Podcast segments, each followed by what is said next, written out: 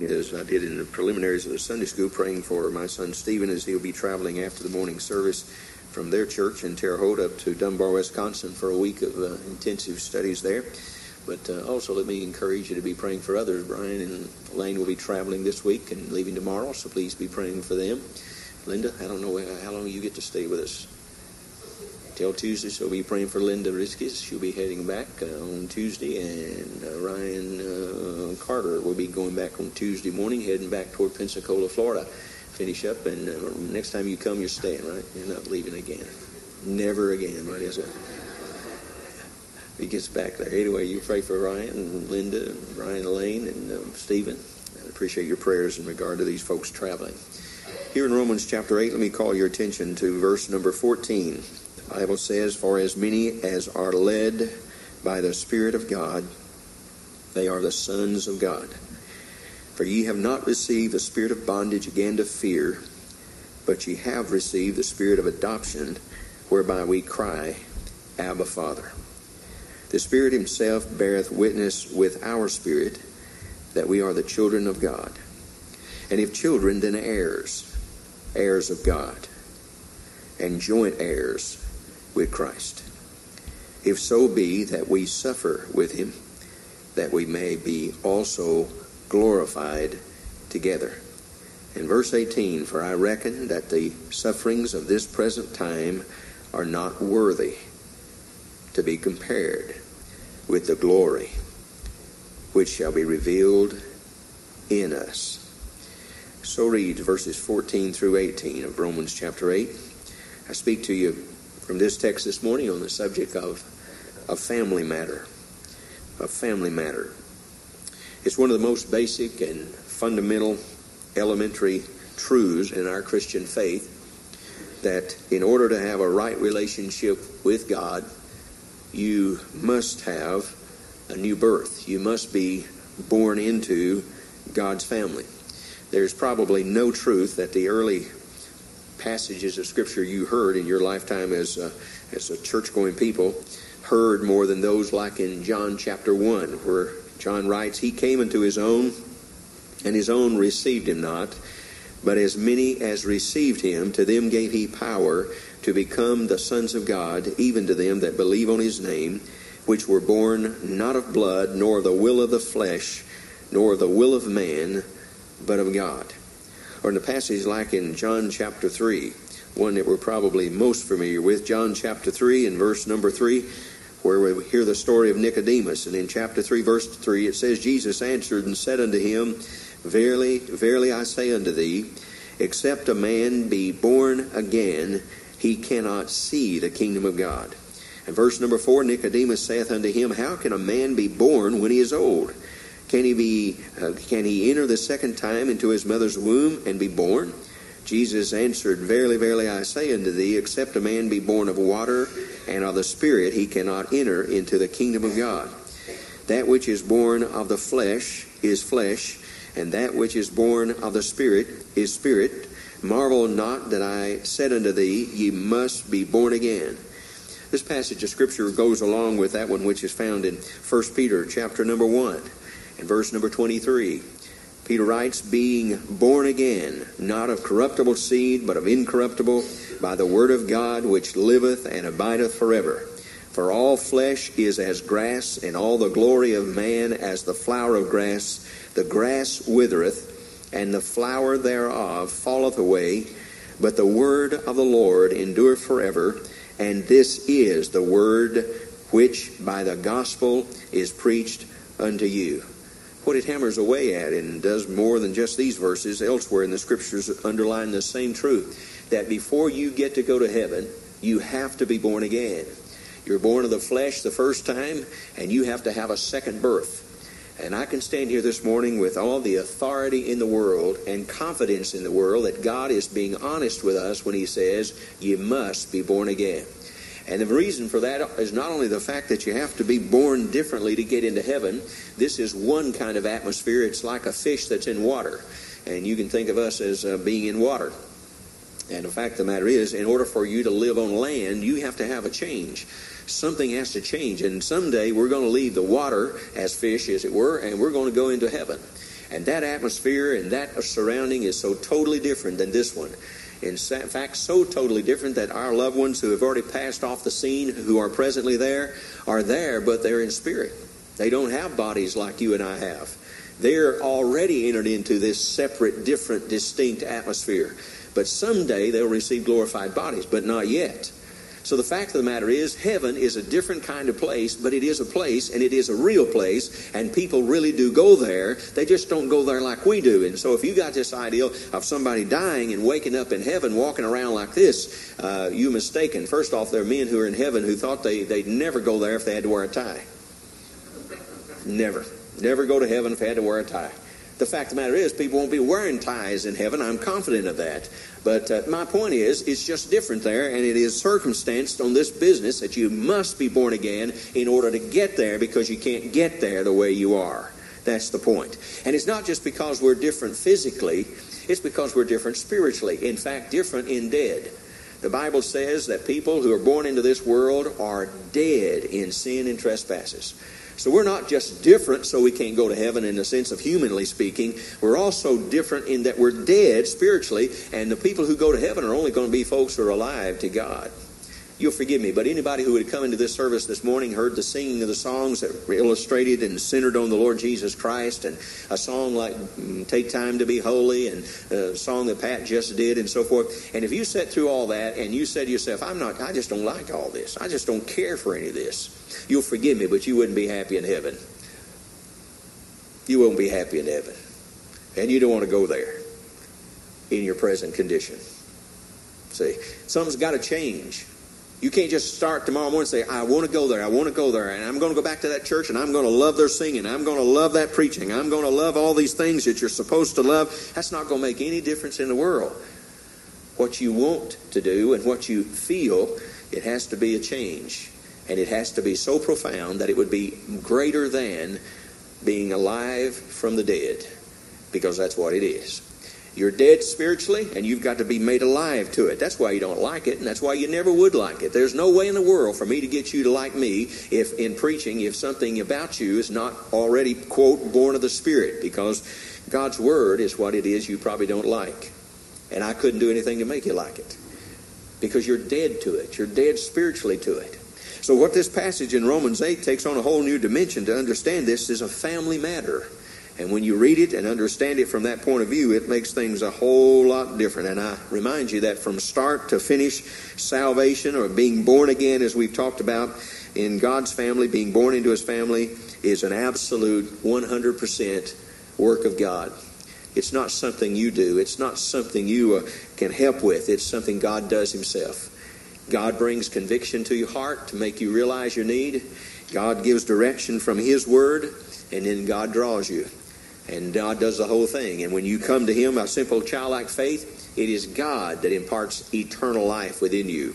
And He it is who changes you from a deadness to a life in Him. Reminding you of this regarding the dynamics of the spiritual birth, you have no more to do with it than you did in birthing yourself into this world as a human being. Now, whatever help you were in helping your parents bring you into existence, that's how much help you are in spiritual things of being born again. And anybody with any sense, with any brain between their ears, knows I didn't have a thing to do with it. I didn't even know I was going to be born in this world. That's exactly right. And that's exactly the similarities in this truth. This Romans chapter 8 study is uh, that we've come across and already studied several verses, and these verses are intended, I am confident, when Paul wrote them under inspiration of God, the Holy Spirit, that they were intended to give assurance of salvation to everybody who read them. I do not believe the Bible anywhere writes anything to get you to doubt your salvation. I don't believe that.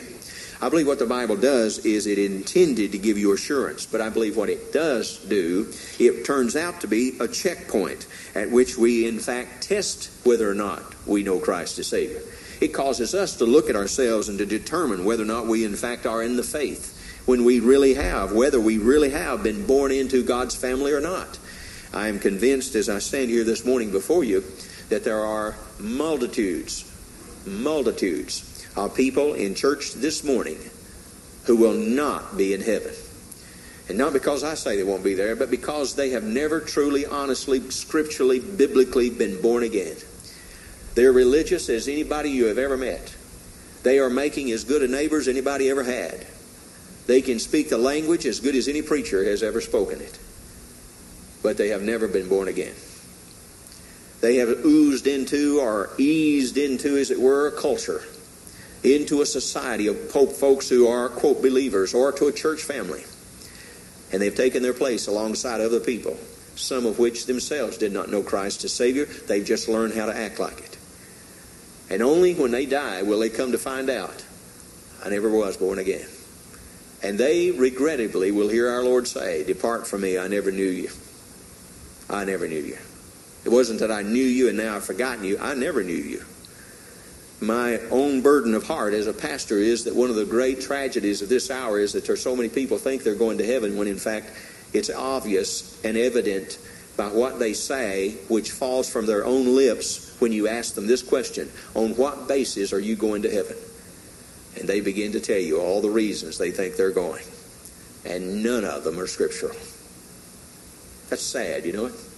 It's sad to live in a country and hear so much teaching and preaching and have so much access to Bibles when they're around the world. There are people who have never seen a Bible. But in America, they come out our ears. We have them sitting on shelves, we have them stuck everywhere, and in America, it's still one of the top selling books of all time. And yet, people in this country die and go to hell believing they're going to heaven. I believe that's part of what these checkpoints are about. So I don't want you to run through them. I want you to check yourself at the checkpoints. For instance, when we look over verse number 5 of Romans 8, Paul wrote in Romans chapter 8, verse number 5, he says, For they that are after the flesh do mind the things of the flesh, but they that are after the Spirit, the things of the Spirit. Verse number 5 is a way of saying this. If your whole life is focused upon you meeting the, the old nature's desires, the lust of the flesh, the lust of the eyes, the pride of life, if that's where all your focus is, then don't fool yourself into believing you're going to heaven. You are not. You've been born of the flesh and you're living after the flesh. You have not been born of the Spirit, or you'd have a characteristic of interest in spiritual things and being obedient to the Spirit. That's what verse 5 and verse 6 goes along. Verse 6 For to be carnally minded, fleshly minded, is absolute death, but to be spiritually minded is life and peace. Then he skipped in verse number 9, and we hit it last week. But ye are not in the flesh, but in the Spirit, if so be that the Spirit of God dwell in you. Now, if any man, any woman have not the Spirit of Christ, he or she is none of his. They don't belong to Christ. If the Spirit of God doesn't indwell you, you do not belong to Christ. One of the ways you can tell whether you're going to heaven is whether you have the Holy Spirit living in you. If you have Him, you're going to heaven. If you don't have Him, you're not going to heaven. Because what the Holy Spirit does for the believer, and there are a multitude of things that we would cover and will cover, I'm sure, in the course of our studies in Romans. But one of the things is that He identifies you with God.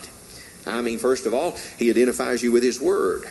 The Holy Spirit wrote or gave the Scriptures to those men of God who penned them for us. The Holy Spirit knows the Scriptures. You want to know the Scriptures? Get to know Him. Get to know Him. Be attentive to Him. Be sensitive to it. When you read the Word, don't read it like a magazine or a novel or the newspaper. Read it like it's a letter from home. And the fellow who wrote it's standing there and whispering in your ear and telling you exactly what I meant, when I wrote it. There's other things that the Spirit will do, and we'll talk about those in time. But let me call you to another checkpoint in verse number 14. It's one we come to today. In verse 14, a checkpoint says, For as many as are led by the Spirit of God, they are the sons of God. So here's the question that you ought to consider Are you led by the Spirit of God? What leads you? What directs you? What gives you the guidance for the decisions you make? When you sit down in front of a television set or a video, what guides you into whether or not you're going to sit through this thing or not, or are you going to turn it off because what it says and what you believe are contrary one to the other, and therefore you know full well you ought to have anything to do with this, and you get up and shut it off? What leads you? Or do you sit there and watch it because that's what the flesh wants to do? You see the point? If you follow what the flesh wants you to do, you, by that very identification, tell us exactly who you belong to. If you belong to yourself, you're going to always do what you want to do. You're going to watch it whether or not God is honored or not. That's not going to have any, any relevance to you. You're going to do what you want to do, and that's going to be the character of your life. You do what you want to do, and you could care less what God thinks about it. You don't weigh a decision of whether this is good or bad for the Lord's glory or testimony. You just do it because this is what I want to do. You already tell us. You reveal to us whose you are. You're not bought with a price. You're your own. You do your own thing. And your life reflects it by the decisions you make. That's who leads you. Verse number 14 is a checkpoint. It says, if you're led by the Spirit of God, you're a child of God. You're not led by the Spirit, you're not a child of God. We make a few points of this, and this is a big issue, I believe, in the whole matter. First off, the question then that you have to face, and any interpreter who's going to study the Scriptures correctly is going to have to face it. The question is, what does Paul mean by being led by the Spirit? If you're going to be led by the Spirit, that you need to know what being led by the Spirit is. The first thing I'd point out to you, and this is sort of technical, and most technical point I would make, is that in the Greek language here you have a present passive indicative, as I understand the text. And what that says is the Greek word ago, which is the word we're dealing with here, is that which is already in existence. So what he's saying in verse number 14, for as many as are already led by the Spirit. This is something that they got early on. This is not something you just picked up with as many as are right here today led by the Spirit, rather than somebody saying, well, down the road, you know, there's sometimes I'm led by the Spirit, and, and, and then there's other times I'm not led by the Spirit. This word doesn't allow for the ideal that it could happen down the road and not happen before. It really indicates here that this is something that's already in existence. This is an operative thing right here, right now. And obviously, we believe that it starts operating the moment that you trust the Lord Jesus Christ as your personal Savior. That's when it starts. And the point is that it should then continue all the time. However, however, the word in the Greek, ago, does not allow for it to be totally, absolutely, unequivocally uninterrupted. I mean, it doesn't say because the word he uses here means that you'll always do what the Spirit says. That's not what the Greek word means. It doesn't always do that. Well, we know that. We know there's no Christian who always follows the leadership of the Holy Spirit. But what we do know is we are to have it, and it started when we trusted Christ as Savior. It's just that it's not always that which we follow. But it does mean this it is the characteristic of your life that you follow the leadership of the Holy Spirit. People who know you would know that you are a person who, by and large, generally speaking, follow the leadership of the Holy Spirit. You would consider on any matter whether you should or you shouldn't do something, you would weigh it on whether it's right or wrong. Because the Spirit never leads contrary to the distinctiveness of who God is. So it's God's Spirit, and He's not going to lead you to do that which would not please God. He always leads us to do that which pleases Him. So people get to know you on how you make decisions. How do you do? What do you do? How do you judge? What makes up your mind? What gives you the impetus to make this decision? The fact of the matter is, you may not always follow the leadership of the Spirit, but you always have access to it, and the general characteristic of your life is a person who seeks to follow the leading of the Lord. There's a third thing that I would call your attention to. The Holy Spirit's leadership, as this word I believe sets forth in motion, would tell us this that it, he always incorporates the Word of God in his leadership. And that is to say, verse 14, as for as many as are led by the Spirit of God, they are the sons of God. I mean by that that the Holy Spirit, his leading, never, ever contradicts what the Bible teaches. The psalmist says something, and I read it in a devotional time this last week. This is a good verse. It's in Psalm 73. And listen to this Psalm 73, verse number 22. He said, So foolish was I and ignorant. I was as a beast before thee. This is the psalmist speaking. He said, Nevertheless, I am continually with thee. Thou hast holden me by my right hand. Verse 24 Thou shalt guide me with thy counsel, and afterward receive me to glory. It's sort of the whole progress of uh, the believer's life. He starts out when he's still ignorant and unaware of what God's doing and what God's up to, and uh, but the Lord still has a hold of him. So there's a sense in which there's always this leadership. The Holy Spirit's always got a hold on you. The question is, are you going to be tugging away? You're you going to go in the other direction? I thought it was interesting yesterday when the, uh, the young boy Brandon was to come up here as a as a ring bearer, and uh, he was walking up. We had the white steps here in front. The pulpit was gone, and as he came here, we'd practiced for him to come up and go up these steps up here and stand with the men, and then the young lady was going to come up and stand over here. And uh, the fact of the matter is, they would only use the white steps when you left the pulpit or left the platform area, and they would go off like this. So we practiced that in the rehearsal for the wedding, as you know. And, and he came to the thing yesterday when the ring bearer and the flower girl were coming down the aisle, and, and, and they started to go up the white steps, and the young lady started this way, and the young man took another step toward the white steps. Brother Bob of our church was sitting on the front row right here and grabbed him by the arm and hit him this way. Let me tell you something, that's leadership of the Spirit. See? You can practice all you want to, but the Spirit gets a hold of it and says, no, no, no, this way. Here we go, going this way. See? That's a leading, and, and that's sort of a thing by this. By this word, very clearly, the word in the Greek "ego" is used all through the New Testament, and every single time that it's used that I found to the New Testament, in the Gospels at least, it's used of a physical leading. When they led our Lord Jesus Christ away to be crucified, when they led others to do and to accomplish this, the word is the same. They led them in a physical way. I believe the Holy Spirit does some tugging and moving and pushing. And I believe he moves circumstances to get you go in a certain direction. And I believe personally that if you're going to do what you're going to do as a believer, in most cases, if it's going to be bad for you, the Spirit of the Lord is going to be a barrier for you to have to cross over to go do it because he's going to stand in your way.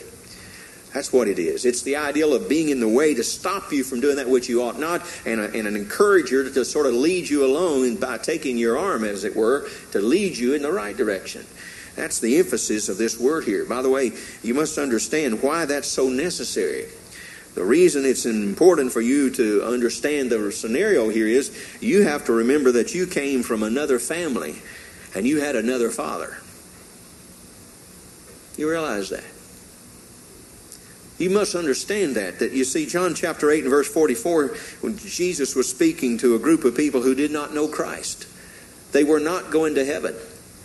And he said to those people, and I believe he put his finger to their face, and he said, Ye are of your father the devil, and the lust of your father ye will do. He was a murderer from the beginning, and abode not in the truth, because there is no truth in him. And when he speaketh a lie, he speaketh of his own, for he's a liar and a father of it. Now, let me tell you this morning if you do not know Jesus Christ as Savior, you're still in your old family. Your father is the devil, and he delights in you doing exactly what he wants you to do, and what he wants you to do is what you want to do. Isn't that amazing? That's amazing. He so cooperates with your flesh that he encourages you. Oh, go ahead, enjoy yourself, man. You don't. You only go around once in life. Get all the gusto you can. Grab it by the horns. Sure, go right ahead. And by the way, by the way, you better get all you can here, because this is all the good you're going to get. It only gets worse from here if you don't know Christ as Savior. And it can get pretty bad here if you don't have it. But the fact of the matter is, what we don't seem to remember is we came out of a background where the devil was our father, and then we get saved and walk into God's house, and we think we're going to be perfect right down the line. It's just not going to happen. You need some help, you need some leadership. You need somebody to tell you, hey, that may be in the way you did it in your other father's house, but you're not going to do that in this father's house. Your father, the devil, would have loved you to do it that way, but not in my father's house. So what does the Holy Spirit do? He lives inside of you. He doesn't just show up occasionally. He lives in you. And He lives in you to lead you. To lead you. You can't beat that with a Kroger bargain. He lives in you. And his point to live in you is to lead you alone, to help you to do that which would be honoring to him and a blessing to you. And it always is a blessing to us when we do it His way. There's something else, and I, I delight in how Paul wrote it to Timothy. Uh, I so much appreciate his writing it this way. Here's what Paul wrote about the church. He said in 1 Timothy 3:15, "But if I tarry long, and thou mayest know how thou oughtest to behave thyself in the house of God, which is the church of the living God, the pillar and ground of the truth." I like that. The church of the living God. God's not dead, He's alive. He's seated at the right hand, our Savior, seated at the right hand of the Father. And the Bible says, and Paul described us under inspiration as a church of saying, we are the pillar and ground of the truth. You know, a pillar is something that holds up or supports that which is above. The ground is the ideal, it's the rock, it's the bedrock, it's the foundation upon which that truth rests. And all that's important because you see what the church is held accountable for is, is before God Almighty that we teach and preach the truth so that the Holy Spirit can change our thinking from our old family way of thinking to our new family way of thinking. And if we don't change, we are no use in the new family. If we're going to keep trying to operate in the new family the way we operated in the old family, I know exactly how you'll operate. Lie like a dog because he was a father of lies, and he, when he speaketh of his own, he speaketh a lie. Because that's what he's always been. The devil lies. And people who lie and lie and lie and lie and lie are only giving a family trait. It means they don't know God. That's not the way God operates, and that's not the way the church operates. That's why the New Life Baptist Church, it's more than just good, it's essential that everything is above board and out in the open and absolute, unequivocal truth. No shady, dirty deals, see. And that's why churches get in messes. When you get into a thing where you try to do something and manipulate things just a little bit and it looks a little shady and the world outside looks in and say, hey, that's the way the world does that. That's the way the old family did that. That's the way the devil's family operates. They do it shady. They do it in, in such a way that they trick it and, and they defraud it. And, and, and there's no place in a church. And God help this church never to do any of those things and in any way smack off anything that operates like the devil's family does. If ever there was going to be a difference and a distinction, it ought to be in the way the church operates itself because the church is the pillar and ground of truth not lies and deceit and trickery. And I say to you that that's what the New Life Baptist Church must be. And the reason we must be that is because we have the truth. Boy, that's exciting and responsible. You see, it's a big deal to handle the truth. Every Sunday school teacher this morning who handled the Word of God handled a great treasure. And Brian even read the verse this morning from James about the many masters, teachers. Let me tell you something. It is a serious thing to handle eternal truth. And don't you ever forget it. You may be teaching the youngest group of kids our church has. But if you tell them God said something, you better be dead right. You better be dead right. Because these are eternal things. These are not just whims of Baptists. These are not just some good ideas. And these have to be based on, soundly founded and grounded upon what God said because that's what makes the difference, and that's the thing we'll be held accountable for. There's that passage of Scripture in, in Romans chapter 12 that we'll get to in, oh, another few years. Romans chapter 12, verse 1 and 2. I beseech you, therefore, brethren, by the mercies of God, that you present your bodies a living sacrifice, holy, acceptable unto God, which is your reasonable service, and be not conformed to this world. You know why he said that? We'll detail it later when we get there. But you know why he said, don't be conformed to this world? Because who is the God of this world? You'll forgive me and let me not be blasphemous, but your old daddy was. Your old daddy is the God of this world. And you've got a new daddy. And your new daddy and your old daddy are absolute arch enemies. And you're not supposed to conform yourself to the way he did things and the way he ran his household. You're supposed to be different. You're supposed to not only have the family trait of doing it the new way, you're also act differently, language different, actions different. Everything about you should reflect your new family. And therefore, in Romans chapter 12, verse number 2, be not conformed, don't go back to the way you were, but be ye transformed by the renewing of your mind. And renewing of your mind, obviously, is taking the scriptures and and listening to them and letting the Holy Spirit direct us through them. So he said, renewing your mind that you may prove or test what is that good and acceptable and perfect will of God. To be led by the Spirit in the context in which Paul writes it here in Romans chapter 8 is simply the Holy Spirit's influence upon your life to get you to comply with what the truth of God's Word says to get you to become a doer of the word and not just a hearer. And here's the deal the more you and I understand of what God's up to and what God is out to do in our lives, the more the Spirit then helps to apply that to our lives. That is, the more you understand it, the more the Spirit directs you to it. I believe to understand it, you have to read the Word and to depend on the Holy Spirit. And I believe it's an ongoing thing. I don't think it's just a, uh, you know, a fulfilling devotional commitment in the morning. I believe you, when you read the Scriptures, you've literally got to understand them. And then the Spirit uses it to move you in that direction. Too many times we think there's just this magic portion. If you just pick up the Bible, read two verses, and, you know, presto, you're changed. It's not the way it is. You read them, and then as you seek to understand, what is this saying to me? What does this mean to me? And then the Spirit of the Lord helps you understand it, and then you be seeing, begin to see what God's up to, and then it's the Holy Spirit moves you toward that. That's the leadership of the Lord. That's the leadership of the Lord. And that's why it goes hand in hand with the Word of God. Those that are led by the Spirit, I believe you could also render it and do fairly to the text of Scripture, are also those who read His Word. Those who are led by the Spirit is it's reading of the Word. That's what He uses to give direction to our lives. You see back over in verse number 13, covered it last week. For if is a word. If we live after the flesh, in fact, the, the preposition probably could just as easily be since. For since ye live after the flesh, ye shall die. But if or since ye through the Spirit do mortify the deeds of the body, ye shall live. You notice it's the Spirit's work there. It's the Spirit's work there. The Spirit's work in that context is it's the Spirit or through the Spirit that you mortify the deeds of the flesh. Another point made is that you have to understand, first of all, that the deeds of the flesh are bad. How'd you get to know that? The Spirit brought it to your attention when you read the text that says so. When it says the old flesh is not good, it's always going to be working against the Spirit, then the Holy Spirit got you to understand look, I don't need to comply with the flesh. I don't need to comply with the old nature. I need to stand against it. And the Holy Spirit then helps you mortify or put to death the deeds, the desires of the flesh.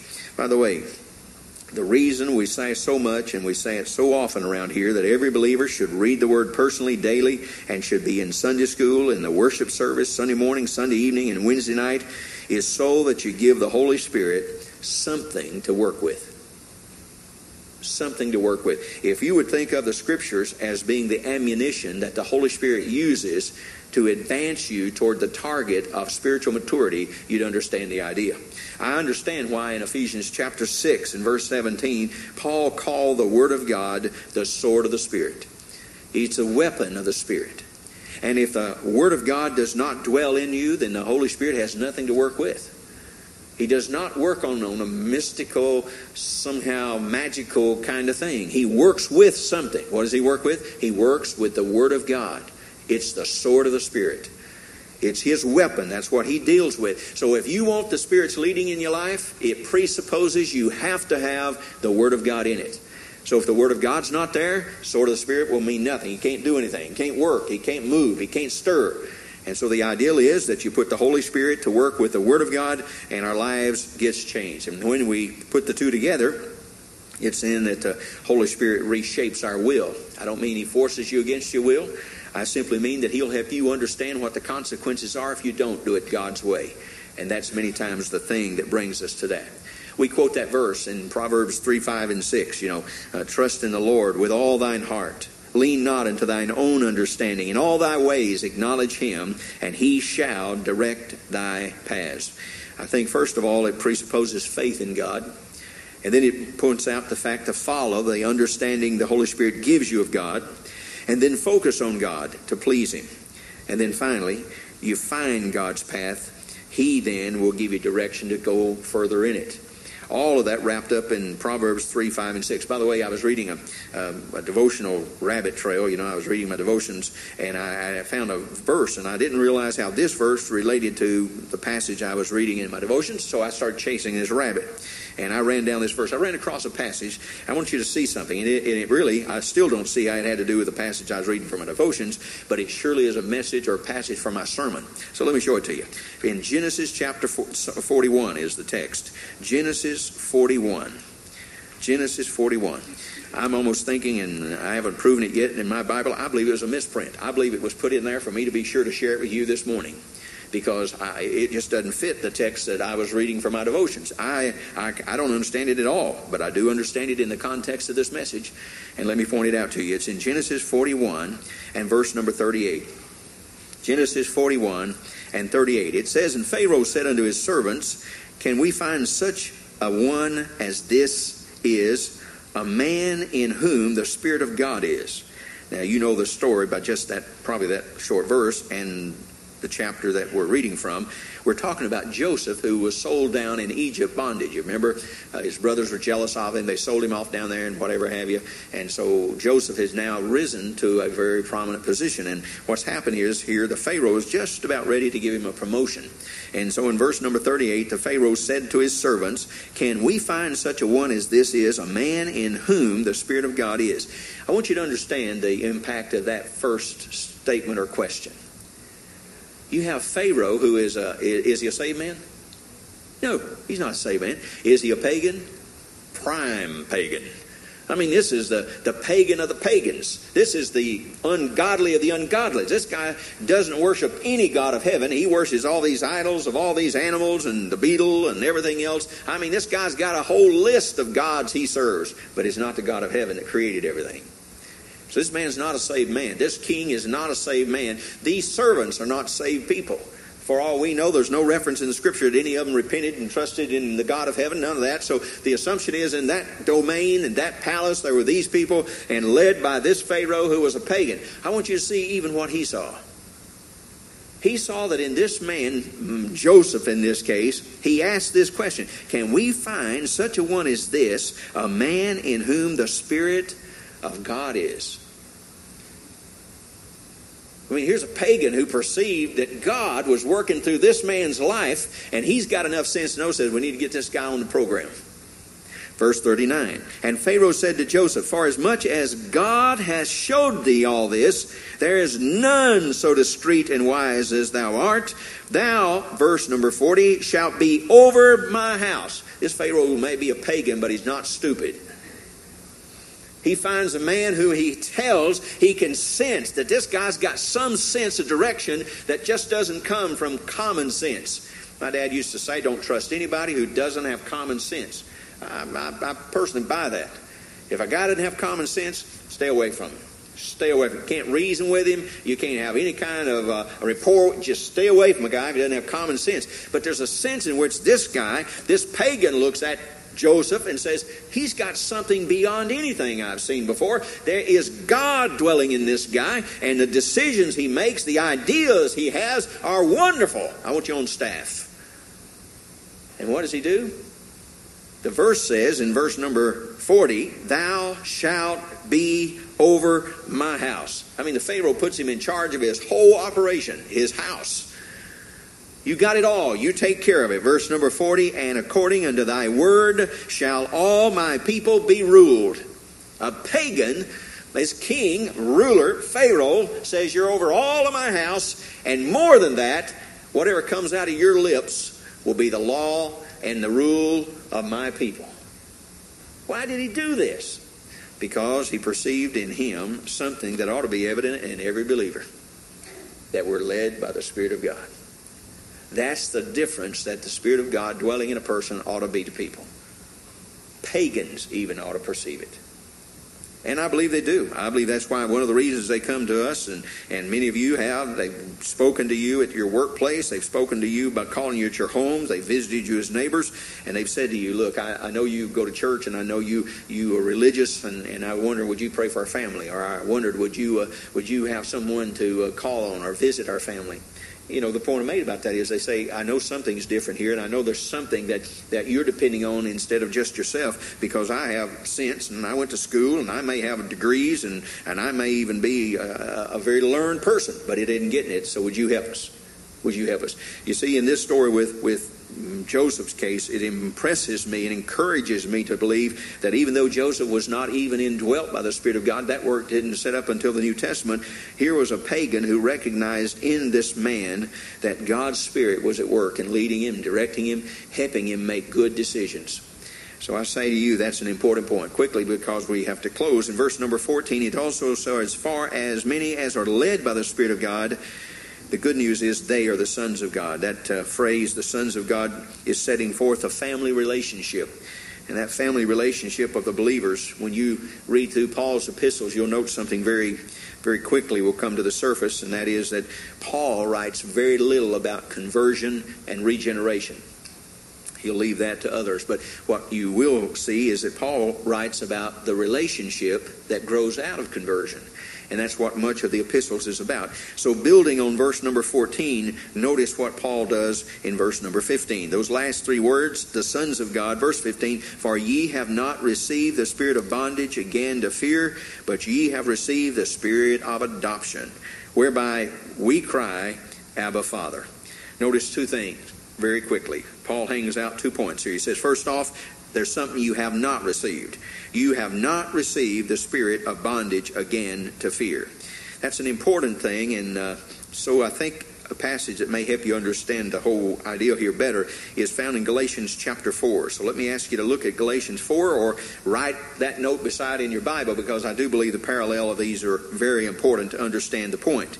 In Galatians chapter 4, in Galatians chapter 4, verse 1, Paul wrote this. He says, Now I say that the heir, the heir, you know what an heir is? That's somebody who's in line to receive what parents own. So that heir, as long as he is a child, differeth nothing from a servant, though he be Lord of all. So even though you're an heir in a home, if you're a child, technically, you differ nothing than the guy who's a slave in the same household. Are we all on the same page thus far? Do you understand that? Understand. You can be born in a home, and if you're a child in that home, and they have a servant in that home, as far as inheritances go, technically there is no difference if you're a child. Please understand that. That's the whole point of what Romans 8 is going to hit you with. So he says it doesn't matter. There is no difference here. Verse 2 But but is under, he's talking about the child, is under a tutor or tutors and governors until the time appointed of the Father. Even so, we, when we were children, were in bondage under the elements of the world. But when the fullness of time was come, God sent forth His Son, made of a woman, made under the law, verse 5, to redeem them that were under the law, that we might receive the what? Adoption of sons. Verse 6 And because ye are sons, God has sent forth the Spirit of His, of his Son into your hearts, crying, Abba, Father. Verse 7 Wherefore thou art no more a servant, but a son. And if a son, then an heir of God through Christ Jesus. The point made is this since you have been born again, born into God's family, you're set free from being, as it were, first of all, a slave to sin. But there's also something else that's come along here. You have nothing else to fear. That is in verse number 15 For ye have not received the spirit of a bondage again to fear, but you have received the spirit of adoption. So these people, and the circumstance of this text is, are people who have been born again, saved by the grace of God and they are not going to, as it were, be classified as just a servant. They're not going to be on the same level of that. The difference, and what the difference is, is the declaration that's made in the latter part of the verse what you have received. And what you have received, it says, and by the way, that means it's a fact completed. You have received the spirit of adoption, whereby we cry, Abba, Father. That's a way of saying this there's a difference between adoption in the scripture and the new birth. That's what you've got to understand. When you were born into God's family, you were born again. You were born out of the devil's family into God's family. But technically, in a sense, that, that is the ideal of a child being born into a family. You're no different than a slave. You have no rights until you reach a point where either your parents die and they give you the inheritance, or you reach a certain age. You don't get any of the inheritance. You're no different than the servant.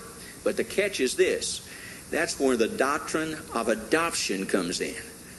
You say, wait a minute, wait a minute, wait a minute. How can you be adopted when you're born into a family? Because adoption doesn't have anything to do with the ideal of taking somebody out of one family and putting it in another family in the sense of making that person this person's son. It is a declaration of what we call equality, where it is declared now that you have all the rights and privileges of a son, which you were born into the first place. Here's an illustration. In the Roman government, they had where every son born into a Roman home, the father had to make a public declaration of adoption. You say, what is he born into the family? Absolutely. Born into the family, but he wasn't accepted as a son of inheritance until the father made a big feast and a big to and he got up and made the proclamation that this son was adopted into the family. So the word adoption in our society has carried the wrong meaning. We have the idea that this son would be born in some family, they don't want this child, so this child is adopted by this family. That's not the Bible idea. And you need to warp that one out. The Bible ideal is a declaration that says you may have been born into our family, but you have no rights to the inheritance until a declaration is made to that end. And that's what Galatians chapter 4, verses 1 through 7 is saying, and that's what Romans chapter 8, verse 15 is saying. You don't have to fear anymore this business, though you were born into this family, of, of, of fear of going backward or not getting what you deserve or having a concern of being locked back in a bondage kind of. You don't have to worry about that. You have received the adoption. You have been declared eligible at this present time all the benefits that God Himself wants to give to you. And that's what adoption is. It is the legal declaration that when you came into God's family, you have an adult standing, an adult status, that you get all the inheritance that is yours through your father. That's what adoption is.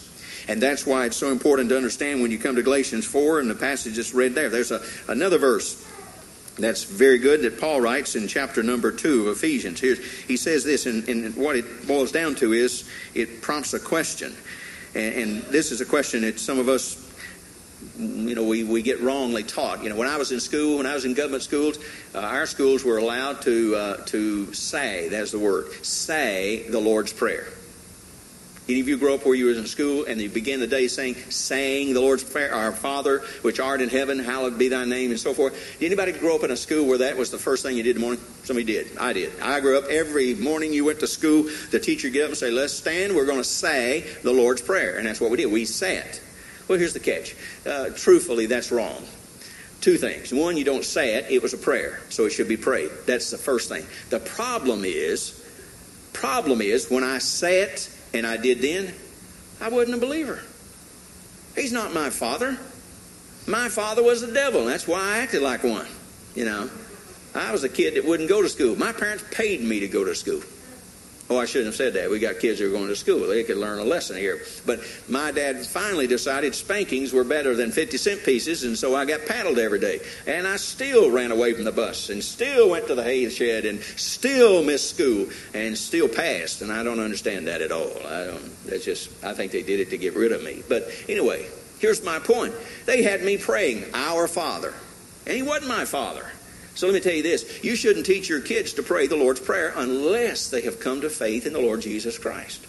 You know why? Because of Ephesians chapter 2, verses 2 and 3. Look at it. Ephesians 2, verse 2, wherein in time past, in this case it's a past event, in time past you walked according to the course of this world, according to the prince of the power of the air, that's the devil, and the spirit that now worketh in the children of disobedience, verse 3, among whom also we all had our conversation, our lifestyle in time past, in the lust of our flesh, the desires of the flesh, fulfilling the desires of the flesh and of the mind, and were by nature the children of wrath, even as others. Two points.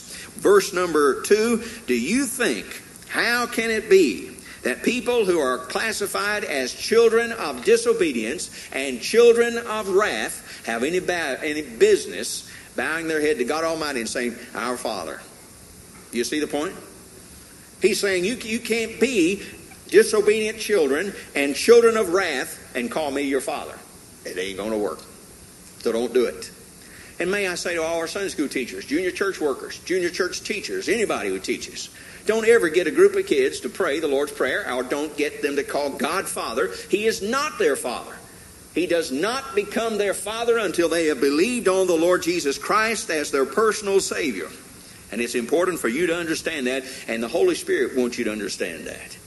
You see, the Bible is very clear, and the ideal of crying out and, and saying, Abba, Father, is a, a way of stating the case. He is he's very dear. It's an affectionate term, and even though it's a transliteration of Greek and, and uh, in English word, it comes from an Aramaic word, and it, it literally carries the ideal of daddy, father, or, or daddy, papa.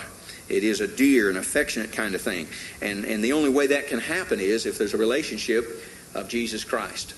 Now, I'm going to stop here today. I'm not finished with all the sermon at this point. Had things I want to share with you, but we'll stop here. But let me close the message with this point and that is this that there are so many people in this world who so very much desire to have what the Bible talks about, people talk about in having a relationship with God and being able to go to heaven. But what they fail to understand is that doesn't come by just our wanting it. You see, one of the bad things about being born in America typically is this seldom do people go without what they want long.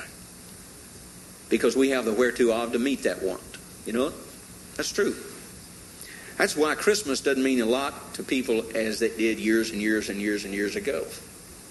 They just couldn't afford things, and, and people had desires, and somebody would surprise somebody with something that they had wanted but couldn't get, couldn't afford to get, and boy, the Christmas gift was just, oh, it was like gold. But you know what, and I know it, most of you, when you need something, what do you do? You go get it. You have a want, you have the need met, you have the want met, you just go get it. And it's done. In America, that has done a unique thing. It has dulled our understanding of the fact that there are people who want to go to heaven and they think they can just do what they got to do to get there, and they begin to set out on that journey of doing everything, quote, right to go to heaven. Let me tell you something. There's nothing in the world you can do right to get to heaven. It has nothing to do with what you're going to do to get there. It has everything to do with the fact that God sent His Son into this world because He loved you. He loved you for God so loved the world, that you and me and all of us put together, that he gave his only begotten Son. Not that whosoever would keep the Ten Commandments, attend church, write a thousand dollar check every Sunday, and be as faithful as they could in praying every day. Make sure you never can sit down to a meal that you don't pray over, and make sure you care for your neighbors, and make sure you help your kids. And he didn't write out a list of things. He said that folks who believe on the Lord Jesus Christ. And what he was saying is, if you'll just believe that God sent his son to do for you what you could not do for yourself, and believe that I did it through my son, and believe me to that end, I'll save you. That's the deal. Simple and sweet. So it won't depend on anything you do except believing. And even, you know, when it comes to that, I'll give you the faith to believe. For by grace are you saved through faith. That not of yourselves, it is a gift of God. So if you sit in this service this morning and you say, Well, Pastor, I've, I've come to understand that, that I am a sinner, I believe that, and I want to believe, then let me tell you something. You act upon your belief. You get out of your pew in just a moment as we sing the invitation song, Just As I Am, and you make your way toward the front of this church, and I will meet you here. I'll ask you this question Why are you coming? You say, I'm coming to believe on Christ. I'm coming to receive Christ. Say it any way you want to, but to mean that. And if you really mean that in your heart, then someone can take you to a side room privately and open the Bible and show you how you can believe on Christ and be gloriously saved. And on the authority of God's Word, I am confident that you would be saved this morning if that's your heart's desire. You know, because I don't believe God ever puts a desire in a person's heart and then turns his back on them and say, uh, uh, no, no, no, no, I'm not, no, no, no, no, I'm not saving you today. No, no, no, no, no. If you've got a heart to be saved, God's got grace to extend to save you. And He'll give you the faith to believe. It has to be your option and your choice. But I assure you this He's done all the work.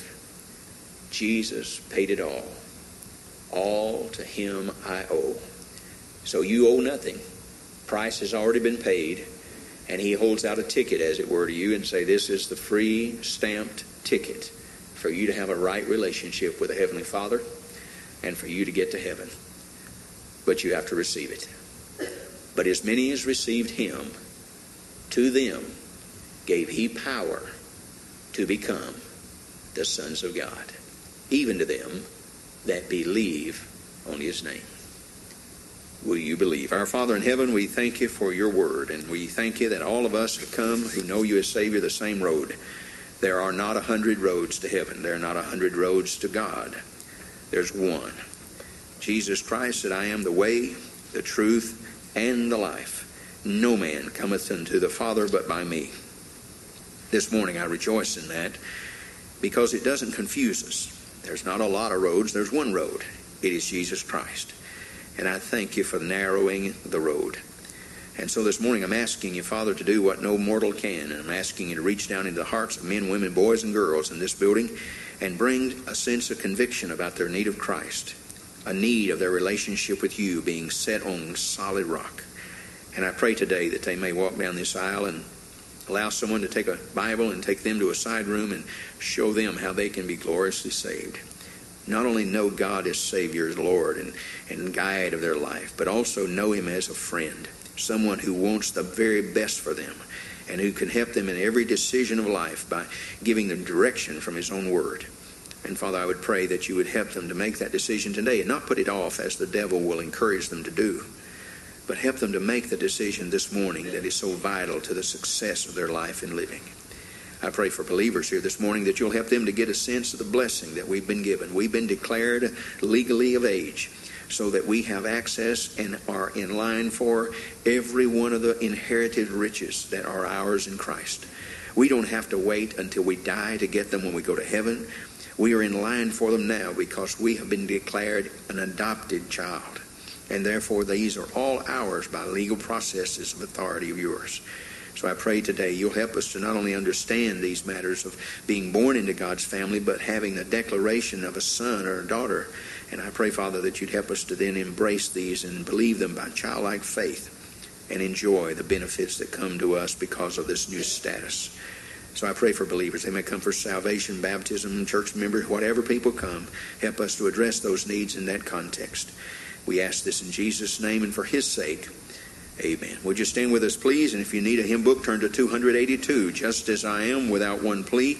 As we sing this first stanza of the song, if God has spoken to your heart, I would invite you to come. And whatever your need is, I can assure you Christ can meet it. Not sure I can, but He can.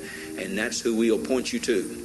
So if you know in your heart of hearts that you've never believed on Christ as Savior, or you have some doubts about it, we'd be glad to have you. If you've uh, helped you, if you've had some checkpoints come up in Romans 8 that you've concerned about, then maybe you want to talk about it. If you do, we're glad to do so. Point made is if God has spoken, it is at that time you need to act upon it because just like uh, um, any kind of steel that gets hot and red hot because of the heat, it'll cool off once it gets away from the heat source. So once you walk away from here, I'll tell you what the devil will do. He'll blow up on everything you've thought about this morning. He'll cool it all off. and Say, well, we can wait till another day. We can think about that, and we'll think about it, and we'll think about it, and we'll think about it. The only problem with that is you have no promise of tomorrow. You have no promise of tomorrow. I have no promise of tomorrow. And what you know to do, you ought to do while you can, and especially as it pertains to your relationship with Jesus Christ. I hope you will. 282, verse 1. Let's sing together, please. Just as I am without one plea. If God has spoken to your heart, would you come? God has spoken to your heart, would you come?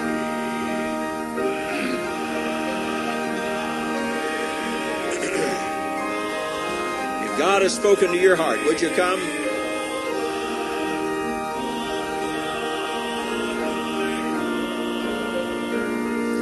And let's sing the second stanza, please. Verse number two. If God has spoken to your heart, would you come?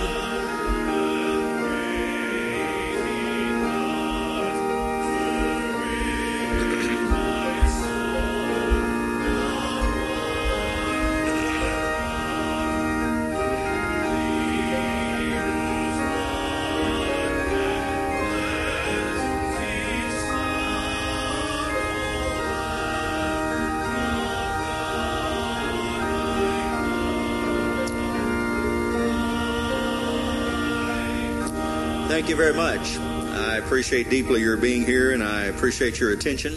And I trust the Lord will minister to your heart with His Word, not only what you've heard, but also what you'll be thinking about of His Word for the rest of this day. Hope you'll be back with us for the evening service, 6 o'clock this evening. Brother Byron will be preaching, so please bring your Bible. Come and join us then choir practice at 5 5.30 men's prayer downstairs and then our birthday fellowship after the service this evening i hope you will join us then please Let's bow our heads in prayer and ask the Lord's blessing as we go. And do please be safe and careful getting out of the parking lot onto the roads, and do use the same carefulness in returning this evening. Our Father, again, we're grateful for the privilege we have to call you our Father. Thank you that this privilege is not everybody's. Not everybody in America enjoys it. And it's not because we're better than they that we do. It is because of your good, gracious Spirit reaching out to us and convicting us of our sin and causing us to realize what we were and what we needed to be. And the difference therein was such that was overwhelming that the options were few and far between. And Father, this morning I pray now that you may drive these truths home to our hearts as we've heard them from your word today and cause us, I pray, as believers to be very conscious of your leadership in our lives through your Spirit. And I pray, Father, for any who are here again that have never trusted Christ and they are going to leave here without Christ, I pray your Spirit would continue to work on their hearts and draw them and convict them and help them to realize the truth of which we speak. And it's your word that's important here to be remembered, not the words or the comments or the appraisal of a preacher. So I pray today that your word would dwell in each of us richly and bring forth the fruit it ordained to be brought forth. And